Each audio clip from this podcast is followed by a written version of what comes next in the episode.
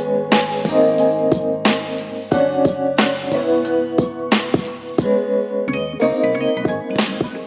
everybody to the Locked On Lakers podcast. I'm Anthony Irwin. I'm joined by Pete Zayas. Pete, the schedule was re- uh, was released today. Uh, I have the Lakers going 83 and 2 and beating Gonzaga in the final four. Bro, uh, this is like the first little morsel that gets me excited for the Yeah. next season. I mean, obviously we're excited because of free agency and Anthony Davis and all of that, but this is the first like, oh, it's coming, you know, planning like, oh, should I go to this game? Should Yeah. I, you know, travel out to this one? Should we have a get together on this date? So it's kind of a it's a little oasis in the desert of, of August. So I'm I'm really stoked that it came out today, and it's it's just cool to see the and and the first half of that schedule is I don't know. I'm excited about the first 20 games. I think they can get off to a good start. Yeah. I'm I'm pretty pumped up. I so I mean I I'm, I poke fun and stuff, and that's kind of the person I am. I'm, I'm a sarcastic person at nature, uh, but this is the kind of schedule that you get excited about. Like there are the Lakers have an opening schedule that you can get off to a hot start with, and if there's ground to make up on the back half of the, of the schedule, the last twenty games or so, they can do that as well.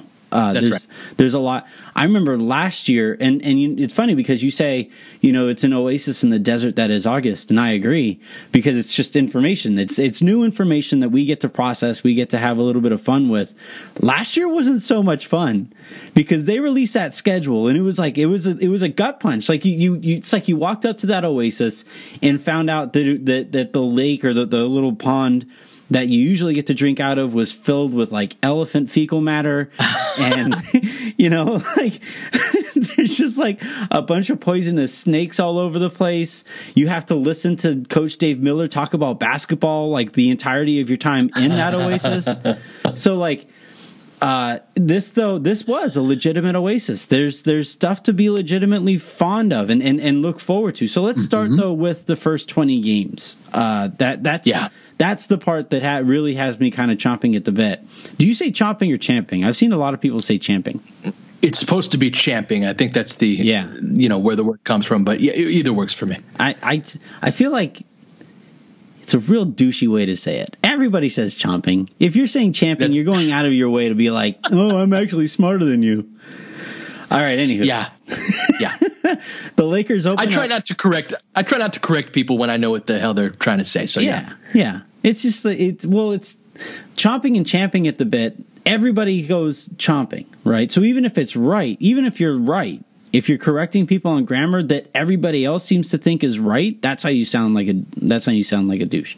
that's right. Um, all right, so the Lakers open up at the Clippers, technically at the Clippers. I'm happy that it's at the Clippers because I feel like Yeah. those those games, like uh when it's when it's a Lakers home game, those games are going to be just insanely pro Lakers, right? The the ratio there is going to be insane.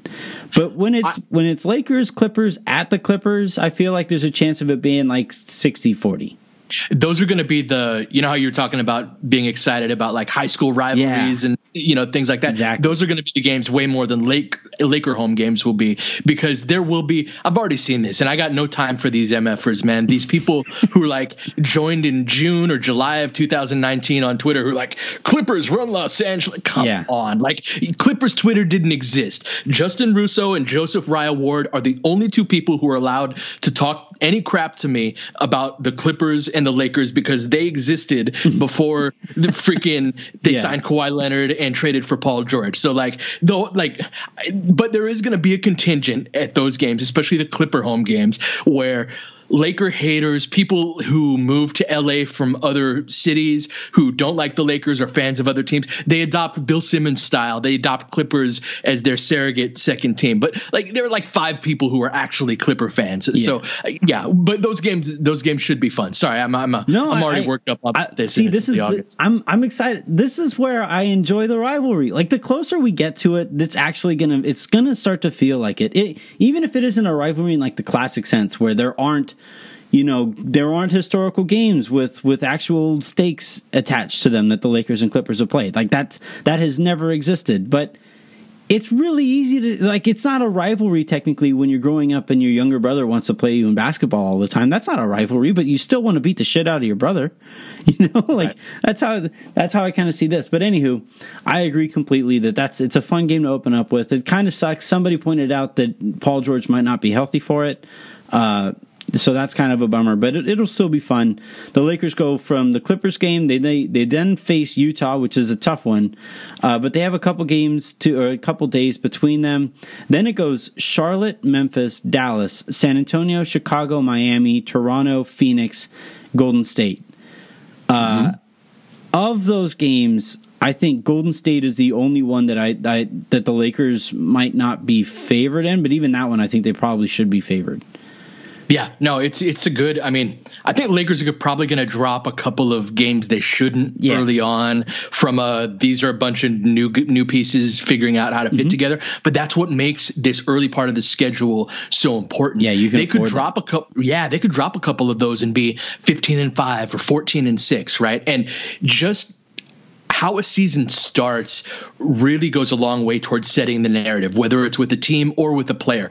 Every year, and this year will be no different, there's a guy who's going to come out gangbusters over the first month or 2 mm-hmm. and then regress to the mean over the last you know three months of the season, yeah, or four months of the season. Nobody but nobody's going to remember. if you if you ball out between yeah. mid October and late November, early December, you are golden, man. Just you don't even have to play like unless you go you play really crappy for the rest of the year. You could just be eh for the rest of the time, and it's going to be they're going to say you had a great year all the yeah. way through.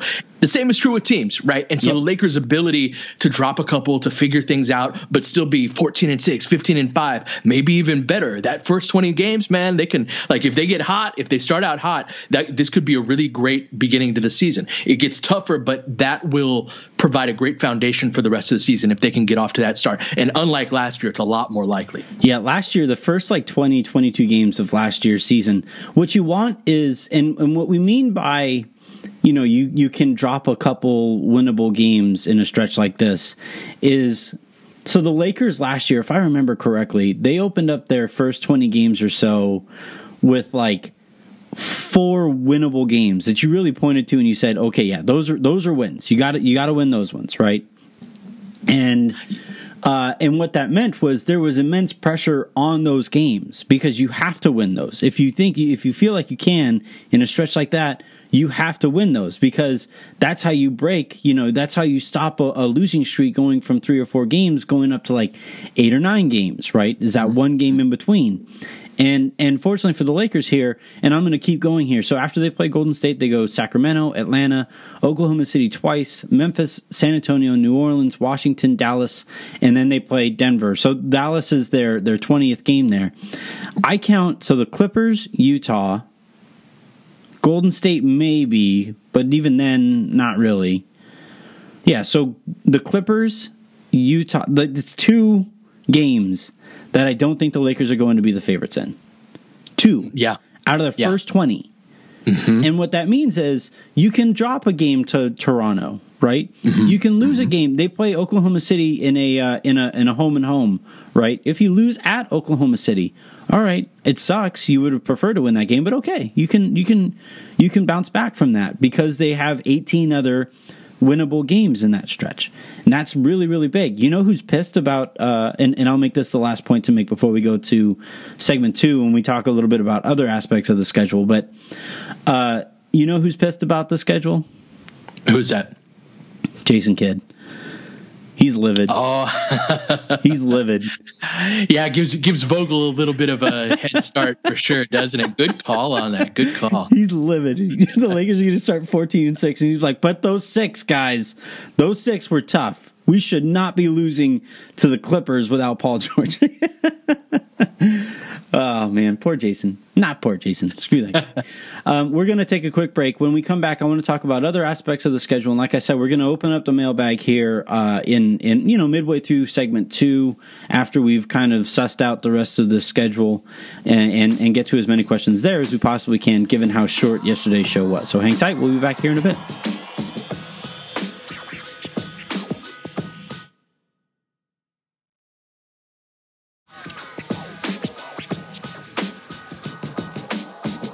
So we talked about the opening of the schedule, the first 20 games of the schedule, a lot of winnable games, right? I want to take a look at the last half of the schedule here. And let me see, I should have it pulled up. There we go. No, I think I don't. Anywho, I believe it starts with the Clippers is as their is their 62nd game of the year. They go mm-hmm. at the Clippers, Brooklyn, Houston, Denver, Utah, Utah, Charlotte, Detroit, Toronto, Cleveland, Washington, Minnesota, Indiana, Sacramento, Oklahoma City, OKC, uh, sorry, uh, Chicago, Golden State, Minnesota, Sacramento, Phoenix. So in that stretch, Clippers will be fully healthy by that time. Uh, Denver, Houston, in Utah twice. Those are the only four games, right? Yeah, four games that I could see the Lakers not being favored in.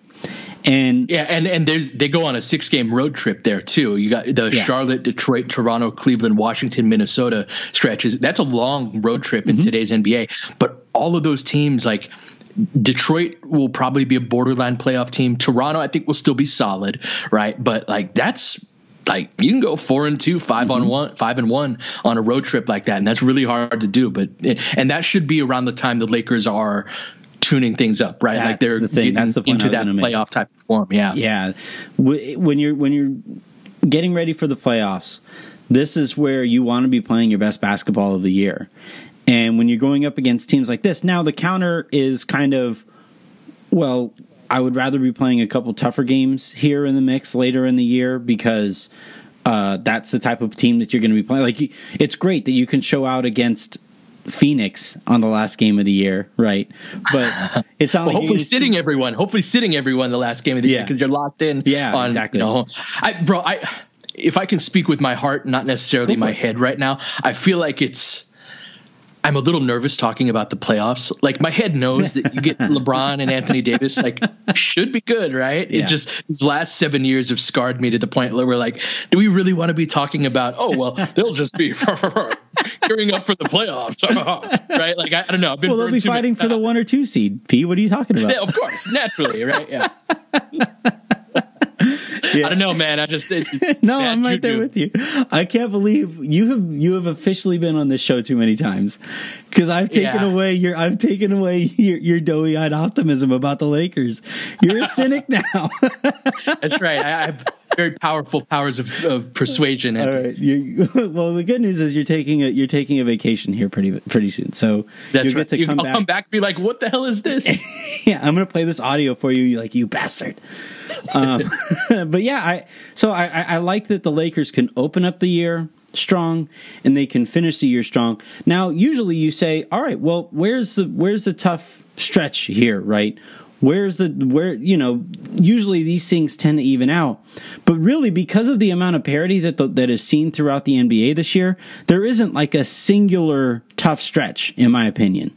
There there are you know it's not like you have a month. What was I think it was like last February, right? February last year was just unbelievable. It was there, there, was a stretch. There was a stretch in December. There too. you go. There you go. Because like yeah. fe- February was like that had the Anthony Davis trade stuff where it's not That's so much schedule. Right. It was just yeah. you know, but you you had this like mid to late December through early January, and mm-hmm. then you know LeBron was, gets hurt in that, yeah. and that that compound, compounds some issues. But yeah, looking at the schedule, like you know, you're going to have a so the the toughest you got a three game and four night stretch at Denver, at Utah, at Portland. Mm-hmm. That's a tough stretch. You go one and two in that, and you walk away from it if you can. Yeah. Uh, but there aren't a lot of portions where it's just like, damn it. And, and speaking to that point about parity, there are also probably more teams on the low end that can sneak up and bite you, right? Mm-hmm. Like on a on a random Thursday, you get a team that's eventually a 33 win team, right? But that's not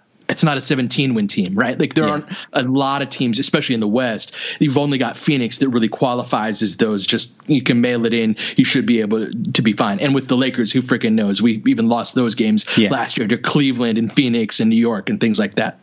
Yeah.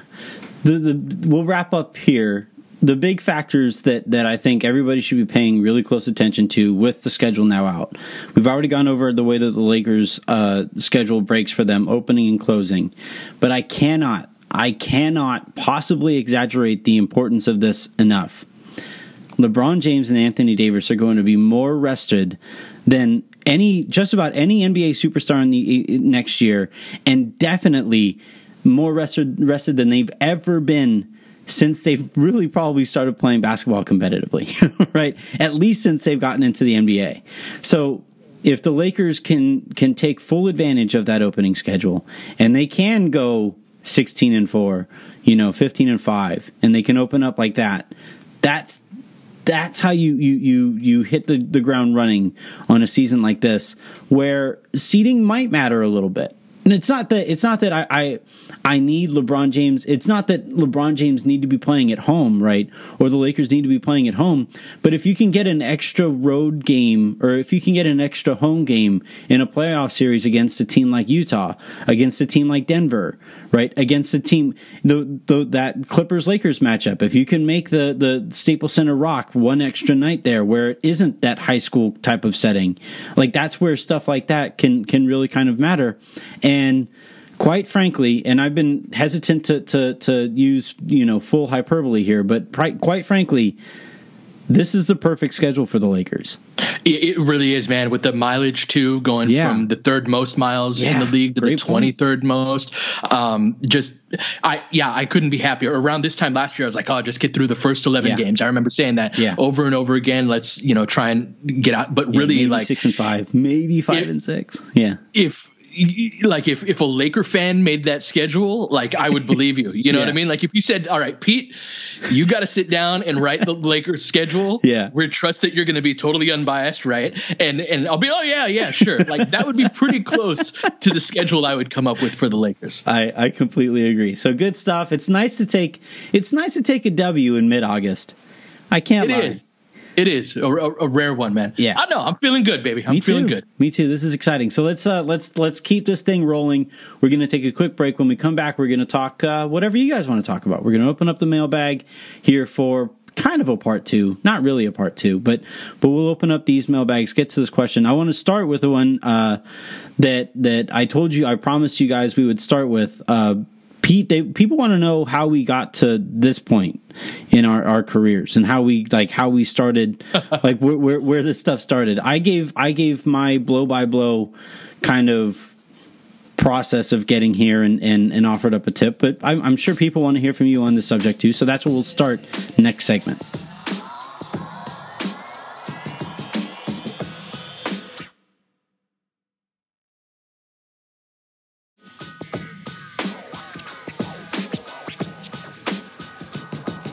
I'm always a little hesitant to. I never want to say that I've quote unquote made it in this industry, right? It's nice that I don't have to have another job, right? That's mm-hmm. that that to me is is like the first step here, but we're just getting started right? That's this, right. Hell this, yeah. I, the complacency is never going to set in. So I'm always a little hesitant when people say like, "How did you? How did you make it? How did you get here?" Uh, for for one thing, here is a moving target. Here is somewhere that I want to continue to, to moving to to continue in an upward trajectory. But mm-hmm. with that as the kind of disclaimer. Pete, why don't you why don't you uh, tell Pete? So the, the the question was, what were you doing before this? How did you make the decision to get into this? And how did you get to where you are now? So before I was doing LFR and I was doing both of these simultaneously for a period of time, I had helped my ex girlfriend, we were together at the time, uh, open up a psychological practice. Mm-hmm. and mm-hmm. it did really well. We've got, uh, I still say we when talking about it. It's got three, maybe four locations. I am not sure if she added one since I left, but uh, you know, her job was to see the clients, and my job was to do everything else, mm-hmm. and that was really valuable. And a lot of those skills, you know, from starting a small business, are very applicable to what I'm doing with LFR. And so, you know, website design, uh, marketing, accounting, scheduling, all, every aspect of it. She saw the, the patients. I did everything else. So um, I but I missed. I had left coaching high school ball and AAU to start that business with her. I knew that I wouldn't have time to still coach, and I it, it was fun starting a business, but it was also uh, I really missed basketball. So I had always wanted you know, Toni Morrison passed away in the last week, great novelist. And she said, uh, I, am paraphrasing and probably butchering it, but, you know, write the book that you want to read. Mm-hmm. And with my stuff, I just started like, hey, I wanted this type of content that really zoomed in close on the details because I didn't feel like there was a market, like there was nobody for me as a fan that where I would be like, I have to watch their stuff, I have to listen to this because it was so basketball intensive. There are people that I listen to that I think are very smart that you know I read their columns, but it wouldn't wouldn't zoom into the level of specificity that I learned while coaching, mm-hmm. and I just wanted to look at the Lakers through that lens. Lens. I'd been basically doing what I do with LFR with coaching high school ball to the whatever extent that I could, but it's very different. Like, what does it look like when it's the very best?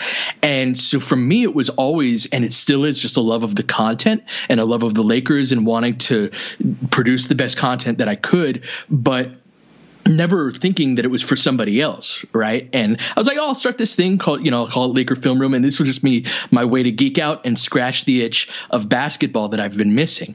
And you know, I tweeted it at Harrison, and I tweeted it at Ben Rosales, and people seemed to really like it, and it took off very quickly. So it went from this like bro, I was just like a you know, just a dude working a regular job for most of my life. And then all of a sudden I've got this thing yeah. that people like, right? And yeah. eventually in uh, late 2017, I worked my last day. So my my girlfriend and I split up and we worked together running that business for about a year mm-hmm. after we split up. And um, so I was able to leave that in late 2017 to just do LFR. I promised myself, like, as soon as you're able to just pay your basic bills off of this, I'm going to invest all of the time that I can in it. And yeah. that's how I got here. And, and I still am in the process of figuring out what the hell all of it means. and I'm riding the hell out of this wave the best I can. But I've also come to the point where it's like, okay, this is who I am. This is what I love.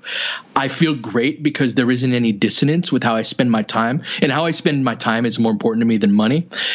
So, like, what you see with me is pretty much who I am. You know this. I'm like, this is the dude I am, right? And, it, he cannot possibly, of everything that you've ever said on the show, that is the truest thing you have ever said. And and I think that I think people pick up on that, right? Yeah. Like I think that people know that I this is who I am, right? And and it's really amazing and flabbergasting people give a crap you know like yeah. people actually want to listen to who i actually am but it also makes me very happy right to be able to just be myself and be able to make a living off of this thing that i was into my whole life like I, you know i told the story last time about waking you know staying up so that the newspaper would be delivered in yeah. in my driveway in the morning they're just that's been who I am. The, I remember I would clip out the box scores and I saved, had them saved in this little like paper clip from the LA Times yeah. from like all of the games. This is just who I am, and it's just so cool to be able to do it. Thank you for letting me rant on that for a while because it's just a, a joy that I uh, haven't been able to totally share in this way. So thank you. Yeah, well, I, I the thing that I think my least favorite person in this industry, and it's not like a, a, a singular person, singular individual. I'm not going to name any names, Brian Windhorst, but I cannot stand the person who like who who acts like they carry this crazy burden in doing what we get to do. Mm-hmm. We're so effing blessed. Like it's it, it's it's and, and the idea that you know if if I were to walk away from Locked On Lakers right now, there would be a hundred people willing to to throw their hat in the ring and want to do this, right? Mm-hmm. And and as such, like it makes it forces you to stay hungry. That's why I say like I don't like saying I made it because I don't want to be complacent and I think this thing can continue to grow. But also like it, forces you to say like oh, yeah i am super blessed and i want to take full advantage of this. Otherwise the person there you know if if if i'm if i'm just some kid who's trying to break into this industry and i listen to a show in which i say oh man it's just so tough to do. It's this crazy burden. It's, it's getting to be too much. I'd be like fine walk away. Give me that shot. I would mm-hmm. love it you know and and and that to me i hope that always comes across in your in my coverage is that yeah we are passionate about this because we love it and because we recognize what a blessing it is to be able to do all this. That's right. And if anybody's trying to get into this, like this is a this is a gold rush in my yeah. opinion, right? Like the gate the gatekeepers that would prevent people like you and me from doing this are falling by the wayside, or we're able to do it ourselves. Yeah. It used to be a world where you'd have to hope and pray that you'd get you'd meet the right person and yeah. that like the right and I, am lucky that I never had to really go through that. I just kind of accidentally happened into this, but a lot of people go many years yeah. doing that. And if if you're somebody listening to the show who's interested in, hey, I'd love to do to cover the Lakers or cover the NBA, the best advice I could give is fall in love with the content, mm-hmm. fall in love with the sport. The only thing that any of us have that's unique is how the game of basketball or how the Lakers reflect off of the p- person that we are. So if you're able to communicate that to the rest of the world, like I, I'm not right about all of the things that I say, far from it, but what you get is the reflection of basketball and the Lakers off of me, and I'm the only person who can provide that. The same thing happens with you. You're the only person who can provide provide that. If what's motivating you are the followers on on social media or uh, or the money, things like that, your it will come out in the content that you yeah. produce. So you have to have a genuine like I really like what I'm making for myself and then you will find your people. You will find your tribe in doing that. But if you start out with the idea of oh I I, I want to get, you know, 10,000 Twitter followers or any of that other stuff, you are going to be a lot less distinguishable from anybody else and yeah. that makes it a lot harder to stand out. Yeah, yeah. I, I mean, my advice was just find a niche that isn't being covered. So to kind of add to the point you're making there, it was basically, you know, find find content that you would enjoy reading or listening to or watching, um, and and if that content isn't out there somewhere, you just found a niche. That's it. Mm-hmm. You found your corner. Now, now work your ass off on that corner. Now just this is night and day on that corner this is to me this is a burgeoning art scene right like if somebody yeah. wanted to come up with a with like a comic book based on the lakers that would be hugely popular if they believed in it if they loved it if they had the skill set yeah. to do it right there music there are all sorts of ways to do this where like our imagination has been almost stifled by the the idea of like oh well it's newspaper writers it's yeah. beat reporters that is the way to cover basketball says who Mm-hmm. says right, who right right so so be unique be chase what yes. you believe in and find a way to cover that cover the lakers or the nba with that and work your actual ass off oh, I no yeah, longer have an ass. Like I, I yeah. had an ass at one point. Captain America didn't have the claim to America's ass. It was it was behind me, and then I don't have it anymore. Sorry, Jen. uh, next question here comes from Huli underscore zero. This is specifically for you, Pete. Uh, do you remember uh, having any weird dreams or hallucinations while you were under? So while I was under, I was totally out. But when I came out of it, I hallucinated for about four. I didn't sleep for about four straight days because, uh, like, so I was conscious, and they weren't dreams because I remembered them in a like I was awake the whole time. But I had like it was the weirdest thing, man. It was this combination. I think I told you this about the in the hospital. In fact, um, it was a combination of like everybody I've known in my life and all of the places that I've been and all of the things I've been interested in. So like I'm not much of a gamer, but when I do, I like games like Sid Meier's Civilization or uh, other game, you know, Command and, Command Con- and Conquer strategy type yeah. games, right? And so, like, there was one where like there were like purple and gold tanks, like traversing this landscape to you know go conquer a city or something like that, right? But all of it, it would always have purples, golds, and blacks and white, but just the Lakers color scheme dominated huh. all of it. Uh, the the most vivid Laker one was Brandon Ingram in a Game of Thrones battle scene. He was part of House Stark, so his tall, long arms, right? He's covered yeah. in the, the, furs and whatnot from the the north and whatnot. They kept slipping like, off, right? and he's wielding this like you know majestic sword and whatnot. Yeah, yeah man, it was I, yeah, I, I was tripping out for about four days, man. I didn't sleep, just hallucinating every time I closed my eyes. And yeah, a lot of Lakers stuff. That's that's that's cool. It's it's it's so weird how the, the mind works. It's the weirdest mm-hmm. thing. It's the weirdest, weirdest thing. Uh, next question here comes from from New York, but love the Lakers. Con- there were some questions in between here uh, that we have answered on previous pods, and I wanted to get to this one. I don't think we've really talked on this one specifically. Uh, you and Harrison might have uh, because it's about Kuzma, and you guys did the preview, which I still haven't listened to just because I don't want to be angry. Like. I don't, I don't, I don't, I don't like the overhyping of Kuzma. Anywho, from New York, but love the Lakers. Writes, "Congrats on the baby, Anthony. Thank you. My wife is pregnant and, and due in uh, December. Congratulations. Congratulations. Yeah. Uh, my question is, how good does Kyle Kuzma have to be for the Lakers to win a championship? And can the Lakers still win a championship with him being average? Is he better coming off the bench? And what position do you see him excelling at more? Really good question. Yes, the Lakers can win a championship with Kuzma being average, but he has to be average in the right way. Yeah. Right if Kuzma is like if he has an off year as a scorer but takes a leap forward on the defensive end mm-hmm. and as a, a, better passer, which is a skill set that he's flashed, that I think he you know if he taps into that more and more can be a, a real asset. Uh, if he's a more well rounded player but he's average, yes, I do think the Lakers can win a title.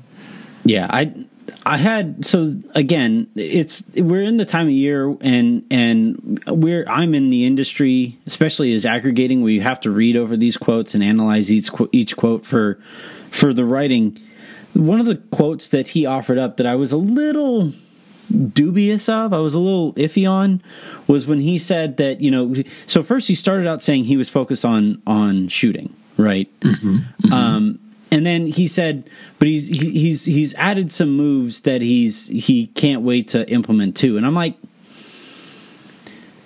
I mean, unless those moves are just attacking closeouts, I'm a little I, I'm I'm concerned about like the allocation of resources that is time, the resource that is time on what you're what you're focused on to be a better player for the Lakers, right? Mm-hmm. Now, because look, these two things exist and they don't always coincide where a player is focused on becoming a better player but not necessarily a better laker or a better clipper mm-hmm. or a better mm-hmm. whatever you know?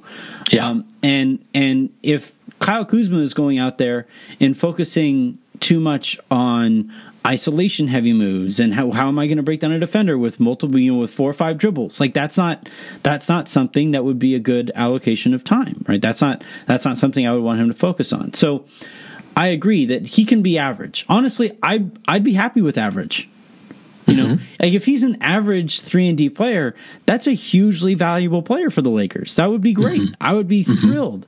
Um, but if he's if he's average, but only because like his his scoring averages are are league average and and maybe slightly better than league average, but his defense still isn't quite league average, and he isn't. He's just kind of a player who you throw in there and isn't really a difference maker, one way or the other. I I think the Lakers can still win a championship, but that would certainly be a disappointment for Kyle Kuzma, given how much he's hyped himself up. Right, all that talk of like, and not everybody knows what it takes to be a Laker, and I'm like, all right, Kyle, come on. Yeah. in that episode that uh, where you were out, that was one thing that Harrison and I discussed. Is I think there's a good chance that Kuzco gets off to a slow start. Now the schedule certainly helps, yeah, but. Uh, he's going to have to find his way in a way where he was 2A or 2B alongside Brandon Ingram as a scorer. And now he's clearly the third option at best, mm-hmm. probably coming off of the bench, maybe the fourth option in some lineups that have LeBron, AD, and Boogie out there. Although, and, and that's the thing is that if, if those are the Lakers' three best players, remains to be seen with Boogie, like where do you play Kuzma, right? Does he play the two? Or, you know, so there are going to be some significant role changes for Kyle Kuzma that if history is a teacher, he's probably going to take some time to for him to adjust to. And if his head is in the space to where like I really want to fit in and be the best player I can for this team, that shouldn't be a problem. Most of his quotes are like, "Hey, I'm gonna get my game off regardless, right?" And what yeah. is his game? His game is as a score, and there's nothing wrong with that. You need to put the ball in the hoop, but like you said, the Lakers are going to need guys like Kuz and you know Danny Green already knows how to do this. Most of the other role player players are capable of doing this, but that's because they're a little bit older and yeah. a little bit more established in the league.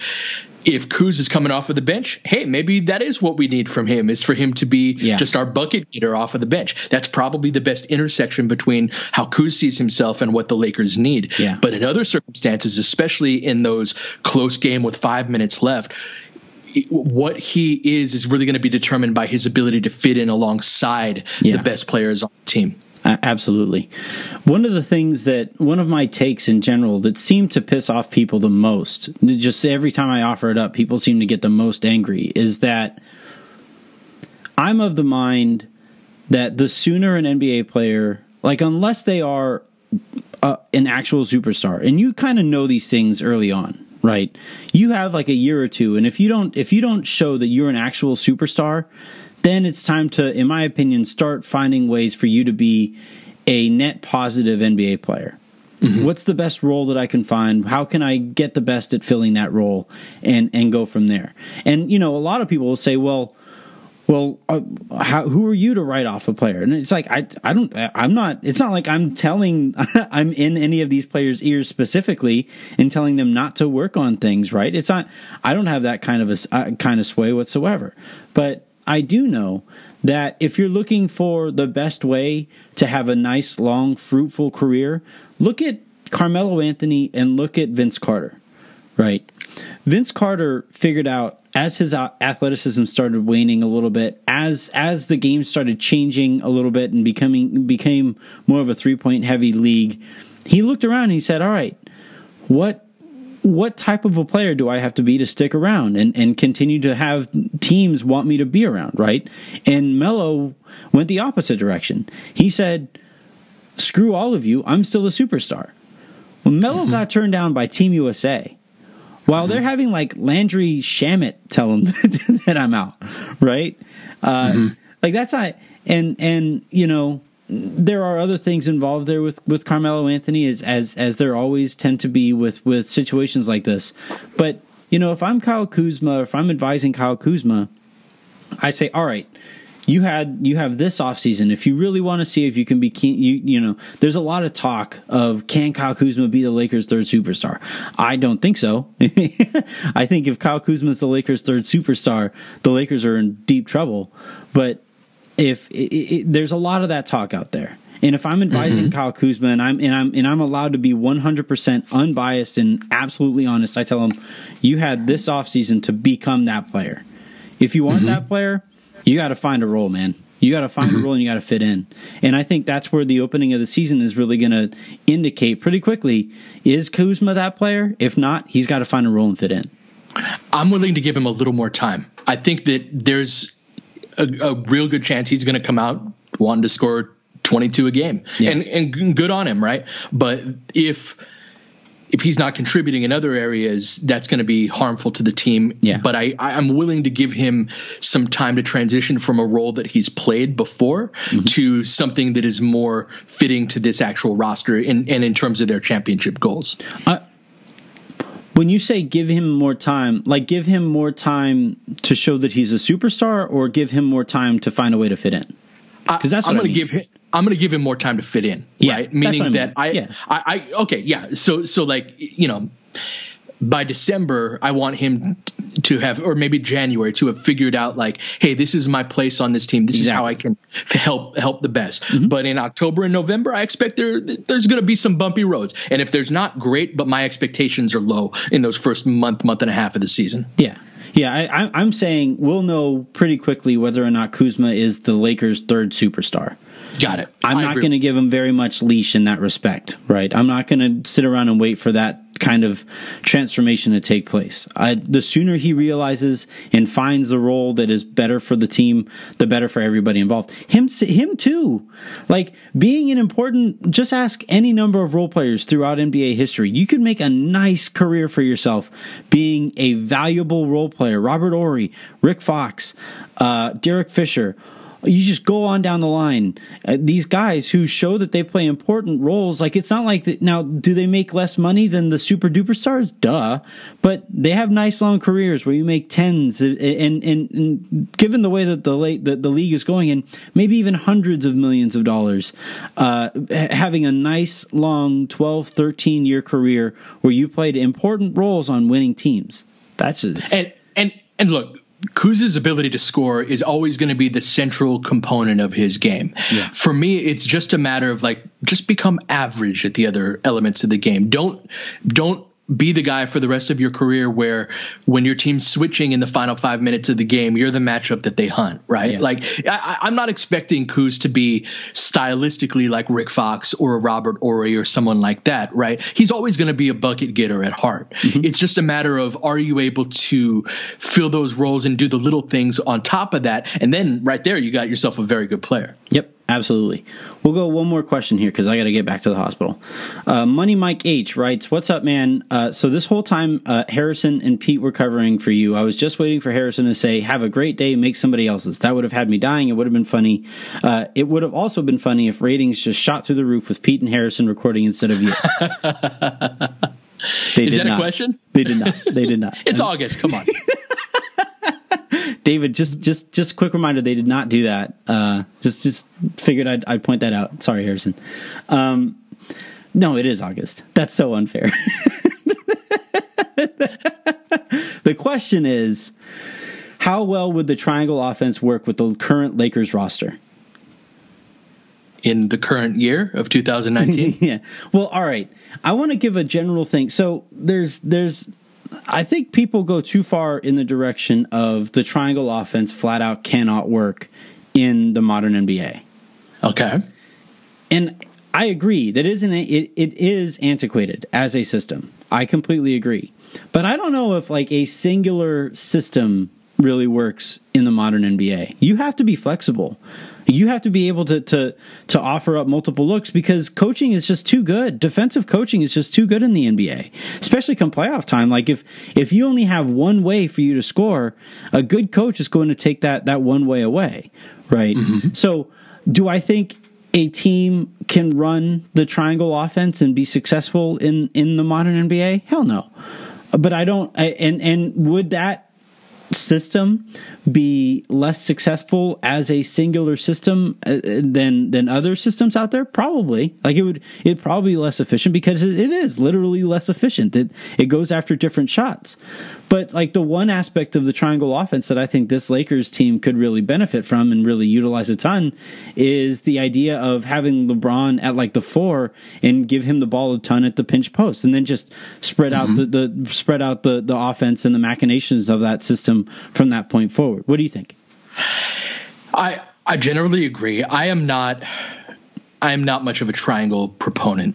And uh, especially in the modern NBA. So a lot of triangle sets are initiated from from the wing or from the corner, right? Like that's the basic triangle setup. And the the alternate name for the triangle offense was the triple post offense, right? Mm-hmm. This is somewhere where you were looking to trigger and run your offense through the post. Now, the Lakers with LeBron James and Anthony Davis and DeMarcus Cousins all having different degrees of passing ability from great to good, then I think that you know this team would be more like it would work better for the Lakers. It would work better some, for the Lakers than yeah. it would for somebody else. Mm-hmm. But the spacing is still prohibitive yeah. on that. That's why it doesn't work in the modern NBA. A lot of times you'd have on that strong side your guy in the low post, one guy in the corner, the guy the initiation pass coming from the wing. You could do all sorts of things, pass it to the corner, cut off of the screen by the big. There are all sorts of actions you can run. But then on the weak side in the triangle, you've got somebody on the pinch post, and then on the weak side wing or or corner normally, depending on how you want to yeah. protect. You might might have a guy up top and then a guy on the pinch post as well. But there are elements. This is this is something that when people argue in favor of the triangle offense that kind of rubs me the wrong way is they'll say well there are elements of the triangle offense in the all over the NBA well you you have to argue like certain things like split cuts belong to the triangle offense right yeah. like split cuts were involved in a lot of different offenses you could you could run it out of Princeton you could run it out of UCLA you have to say that these specific elements came from the triangle in ways right. that just aren't entirely true. Mm-hmm. So yeah, like it's difficult to articulate this in in audio form yeah. rather than having video examples to show this. The Lakers would be better than most teams, but no, there's a reason why the triangle offense was phased out of the NBA. Yeah. Yeah. I mean that that part is inarguable because it literally happened. Right? I, I, I, I would be, I'd be remiss. I'd sound like a moron if I went out here and, and I said that no, I'm just the, the, triangle is just waiting and wait, lying in wait, waiting for its opportunity to shine once more. Um, and then Kurt Rambis would hire me. Um, but, but you know, for for the sake of this question and for the sake of this current roster, there are aspects of it that I would that I would like to use. But like you said, there are aspects like is that is that a triangle specific aspect? Is that a triangle specific element? Debatable. Um, right. Let's end, let's end on a fun one.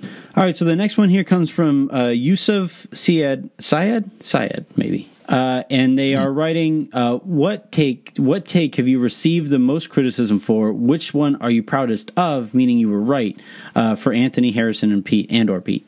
Uh, congratulations on the baby. Thank you. Hope everyone is is in good health. Fingers crossed. So let's go. Uh, I'll start. I because I can I can already remember the one that the people got the angriest at me for. I said that Ronnie Price would lock up Jerry West one on one. Oh wow! Yeah. Hmm. But it's just like it's it's it's just like saying like the worst iPhone would run circles around like the best first version of the cell phone ever. Uh, it's not totally like saying that. I mean, like close. The the human body comes from that, that family. Like it it does it does. West would be hitting one dribble pull ups on Ronnie Price all day in my in my opinion. But uh, I. Uh, people who who really really really were into Brandon Ingram mm-hmm. didn't love me so much, yeah. right? Like I, I he's just not a like he just the the style of play I, I, think can be conducive to his individual numbers in in some instances. Uh, and I like he did flash, man. He flashed some stuff, yeah. especially in that second season and or in the in this third in his third season, this past season. And amidst, he showed me a lot of like how he played when things weren't going well for the team, I thought was really admirable. And he was a guy like, uh, you know, you can see that's the hardest thing to evaluate when looking at guys in the draft. And usually when I'm wrong about a guy, it's because like this is a dude that just goes as hard as humanly possible, and that they're able to to progress in a way where like it's difficult to evaluate a player's work ethic. Yeah. And Brandon Ingram it really has that in in spades, right? Like yeah. that's something that he's he's really a hard worker and he has a lot of self belief and he just he's he's mentally tough in a way that yeah. I really grew to respect his game. But that was always you know I'd have Ingram if if Ingram would have a good game you know I'd have Ingram. Ingram stands in my mentions, uh, letting let me hear about it. I still like he's he's a good player. I think he's going to be a good player in the league. I just don't think that his style of play is particularly conducive to uh, to being on a championship team. I wish Ingram was drafted like ninth or tenth and not 2nd mm-hmm.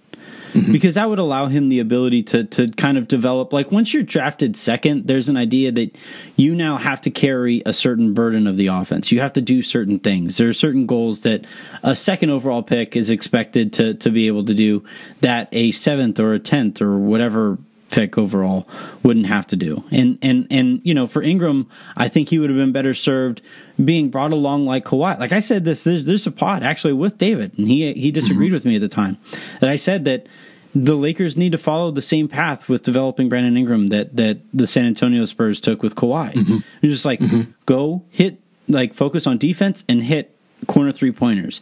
When guys start closing out on you hard from that corner, you have one dribble.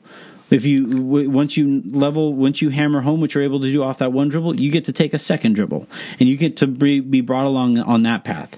Well, that's the thing is if, if you get guys closing out hard on Ingram, like the job's done, he's great at attacking yeah. closeout. He's got that's a great opportunity for him to use all of that length. So yeah, I totally agree. I, I that was a point that I made several times as well about the Kawhi Leonard type of path, and he's still going to be a, a, very good player. I just think that he's too like I think the ball sticks with him in yeah. a way that like if the ball's going to stick with you like that, you got to be a really high end yeah. type of scorer. I'm I'm a little skeptical that he will get to that point, but we'll see. How, how about the one you're proudest of? What's a What's one on that end? Well, I think I was one of the first people who said like I don't think Magic is going to be very good at this. Mm-hmm. Yeah, you, know? you, were the loudest early critic of yeah. of that. I think even like I was skeptical of him, but it was like, hey, this is you know an upgrade. Yeah. You were definitely the the loudest voice on that. And, on and, and, it's not like I don't like saying proud because I was hoping to be wrong. You know, like every time I criticize, I hope I'm wrong. You know, like sure. when I say what I said about Kuzma a second ago, like uh, just a little bit ago, I hope to be wrong. I hope he proves me wrong. But you know, with Magic, he didn't. I, I had a feeling, just like you know, looking at looking at other prior business ventures that Magic couldn't just throw money at his Showtime, his his, his uh, late show that was a disaster. His coaching mm-hmm. stint that was a disaster.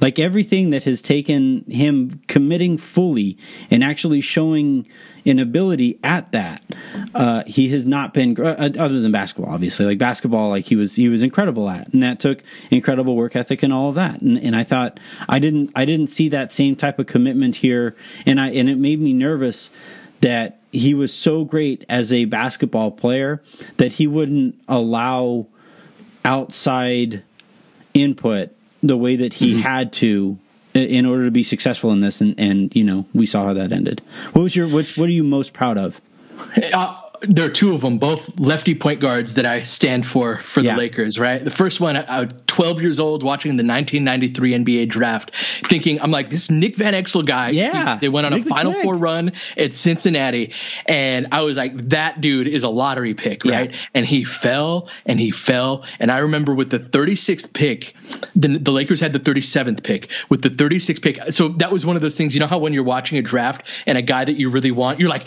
please just fall. Yeah. Like the 10 picks before, you're just freaking dying, right? Because yeah. you want your guy to fall. And the Denver Nuggets selected Darnell Mee with the 36th pick. And I was just like losing it. And then I was like, please, please, Jerry, please, please just take, oh, please take Jerry my guy, right? Yeah. And, and, and, and he did. And I just lost it. And then it turned out Van Exel was a very good player, yeah. an all star caliber type of guy. And then D'Angelo, right? Like D'Angelo yeah. had skills all along, right? And he was a guy that I felt, I always felt a, I felt he was kind of unfairly persecuted in some way. Like he yeah. was, yeah, a lot of people not like him from jump because he wasn't Jahlil Okafor. Mm-hmm. And like, I just remember the first summer league games and, and all of that. People just, they just decided, I don't like this guy. His personality goes into that too, right? Yeah. But seeing him develop has been bittersweet because I knew that dude could hoop. the Lakers, and it just didn't happen with the Lakers, and that would have been fun to watch. But yeah. yeah. those are those are probably my two. Russell Russell was another one that that that I was I I still stand for. I I still De'Aaron Fox. Oddly enough, I I thought De'Aaron Fox was going to be really good.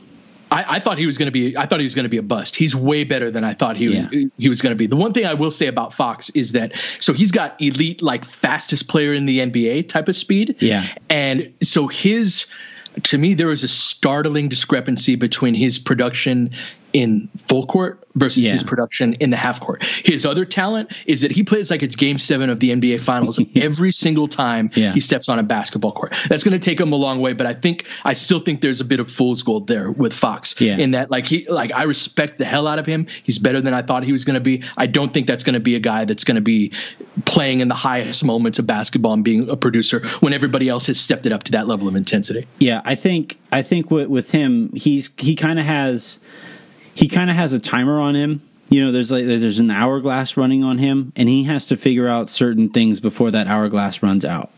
And, in terms of losing some of that, yeah, losing some of that, speed. Uh, you know, getting into a situation where you aren't playing harder than everybody else out there. Like he has to figure out mm-hmm. certain aspects of the game in order to to take that next step forward before that hourglass runs out.